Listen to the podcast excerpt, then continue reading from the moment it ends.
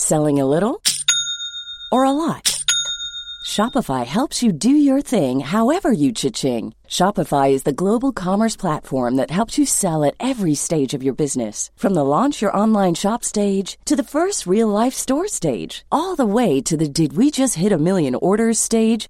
Shopify is there to help you grow. Shopify helps you turn browsers into buyers with the internet's best converting checkout. 36% better on average compared to other leading commerce platforms. Because businesses that grow, grow with Shopify. Get a $1 per month trial period at shopify.com/work. Shopify.com/work. A lot can happen in 3 years, like a chatbot may be your new best friend. But what won't change? Needing health insurance. United Healthcare Tri-Term Medical Plans, underwritten by Golden Rule Insurance Company, offer flexible, budget-friendly coverage that lasts nearly 3 years in some states. Learn more at uh1.com. Hi listeners, Benjamin here. This is a special podcast extra ahead of tomorrow's usual Nature podcast. It's Nobel Prizes week, and today the three winners who shared the physics prize were announced. One of these winners is Didier Queloz from the University of Geneva in Switzerland and the University of Cambridge in the UK. Just a couple of hours after the prize announcement, Didier took part in a press conference here in the UK, so I popped along to chat to him and started by asking him where he was when he found out he was a Nobel Prize winner. Yeah, well, actually, I was in a meeting with my colleagues, and it's a science meeting about a project we're going together. And then I got a phone call from Cambridge, so I just answered. I said, maybe it's just some admin office. And then I went out, and that's how I learned the news that I got awarded the Nobel Prize. I couldn't believe that, and had a kind of a blackout for some times. And then I went up in the room, and then all my colleagues, they clap, and because they realize something had happened, and they Google it, and they realize I was part of the Nobel Prize laureate. And I was extremely glad of this, because this is a very nice collaboration I'm having with these people, and some of them are my former PhD students. So that was a perfect assembly, I think, to have this first emotional impact moment when you try to digest and understand what's going on, really. I mean, how are you feeling right now? I mean, is this how you expected today to pan out? Well, I quickly gave up to control anything today, so I'm just following a bit the flow, like a leaf in the river. I feel much better right now because I understand a bit better what was happening, and I'm very happy to communicate about the science I'm doing. And I guess you must have spoken to your family. What have they said? Well, they're very proud and they're very excited, and my parents, in a way, they always get the feeling that they were expecting that one day. So a lot of support from my family. My family is fantastic. I mean, I'm working like a horse. I'm working way too much because I'm passionate, and they're very passionate with me, and they understand that that's my world, and they understand this. And I'm trying to do the best I can with my family to take care of the best I can. My wife, she's fantastic. I mean, we had a long chat this morning because she's in Boston right now, because I came just a couple of days here in Cambridge for another meeting. And I'm looking forward to go back to her and then having a proper celebration and having time to just digest all this. Well, yeah, let's talk about your science a little bit then. Yep. So you won for your part in the discovery of the first exoplanet, so yes. the first planets from outside our solar system that you published in Nature in 1995, I believe. Yes, indeed, yes. Maybe you can tell me a bit about that. Well, I think that's my PhD project, was to build an equipment and to build the software around the equipment that was analyzing the data with the goal to be able to detect an orbiting planet on stars. It takes a long time to detect a planet, and since I was about 6 months short of the end of my PhD, it was clear that I had no way to do that. But I found the prospect to start a program was thrilling enough. And anyway, Michel Mayor was going in sabbatical, and he gave me the key of the equipment, and off we go. Well, you can imagine my surprise when I saw something weird on a star that was nothing special to me. It's called 51 Peg, and I kind of panicked because I thought something was wrong in the equipment.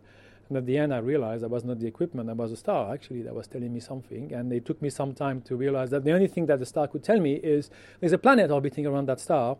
I was so afraid to be wrong that I really waited to be sure myself before talking to Michel. And Michel had this fantastic answer. We say, oh, yeah, maybe, and let's have a look. When he came back, we worked together on the data, and we established the formal evidence that this is actually a planet. And Michel got more and more convinced. The fun part of it is much later, Michel admitted that actually when I told him there's a planet, I found a planet, He didn't believe it, but he wanted to be nice with me. So I think it gives you a little bit of the style, how lucky I was to be able to work with Michel Mayor. He was a great supervisor. It was a fantastic adventure we had together. And off we go. And then we made the announcement. I think for a couple of years, not very much people believed about these planets. It took some time to really ramp up and for people to understand there is plenty of planets. And then the field exploded, really, practically. And then we started to have hundreds of them. And how we are right now with thousands of planets. And it's still a challenge to understand this diversity right now, but that's how it is. Yes, the field of searching for exoplanets has exploded. What questions have they answered thus far, and what questions remain to be answered about them? Well, I think in 1995 we answered the question, is there planet? And we say yes. And now we answer the question, is it common to have planet orbiting stars? And the answer is yes. Actually, most of the stars, they do have planets. But actually, we have not found many planets that looks like the Earth right now. It doesn't mean they don't exist. It means that we may need to work a bit harder to find them. And then we also need to find out what exactly are these planets we have detected. Are they like Jupiter? Are they like the Earth? Are they like Neptune's? Are they between them something different? And that's really the focus right now of the field. And one day, eventually, we'll find something interesting in the atmosphere of rocky planets. And we may ask ourselves, have we found some evidence for life on this system? You must have been involved in the discovery of hundreds of these planets. I mean, does it still excite you to find new ones? My fascination for the field is intact. It has no change. And in my mind, in my heart, I still feel like I am a student and keep learning every day. And I keep being surprised and amazed by what I'm finding. And I think this is certainly shared by all my colleagues. I think we are working in an amazing field which is extremely active in terms of discovery potential. And that's certainly why the field keeps growing and interests some of the students and the young people, because they realize that there are so much to find. And I used to say always the same, welcome in, we need you. So do you think this has been one of the big impacts of your work then, is to inspire others to get involved? Yes, I think the biggest impact is the trigger. So we opened the field. So once the field was open, then everybody wanted to be part of it. So yes, that's the main impact we have. The second impact we have is to demonstrate that there are planets different from the one of the solar systems. And we should maybe reconsider the picture we had about the formation of the solar system. It may be slightly different that we had in mind. And it keeps being true right now, even today. And you mentioned there ever so slightly about looking for life on other planets. What are your thoughts on that? Well, I think we're doing that today. I mean, there are serious programs right now and serious people trying to design equipment in order to look for some specific aspect you may find in the atmosphere. You can think about the oxygen, but you can think of other elements that telling you a story about life. There are also people trying to demonstrate that life can be done by chemistry in the lab. So all this is going on today. I mean, this is serious research right now. So I will not be surprised in the next 30 to 50 years, there's new equipment being available that will be able to directly address these questions. Whether they will find or not, that's another story. But I think the idea to look for life is a very serious business. And most of the scientists working in the field, they would all be convinced that there must be life elsewhere. It's just impossible to have in mind that the chemistry of life has happened on Earth and nowhere else, because the chemistry is the same everywhere in the universe. So they must have happened somewhere else as well. Well, let's bring things back to Earth then for a minute. You yourself have come into a fairly significant amount of prize money today. Any thoughts? I heard about that, yes. Well, how's that going to change things? I hope it will not change too much, because I love the way I'm living right now. So I have no idea. This is something I will need to digest, but I hope it's not going to change very much, because I don't really want my life to change. I like my life how it is today. Is there one thing that you'd really like to buy?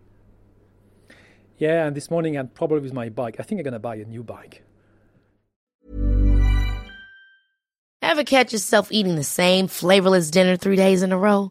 Dreaming of something better? Well, HelloFresh is your guilt-free dream come true, baby. It's me, Keke Palmer. Let's wake up those taste buds with hot, juicy pecan-crusted chicken or garlic butter shrimp scampi. HelloFresh. Stop dreaming of all the delicious possibilities and dig in at HelloFresh.com. Let's get this dinner party started.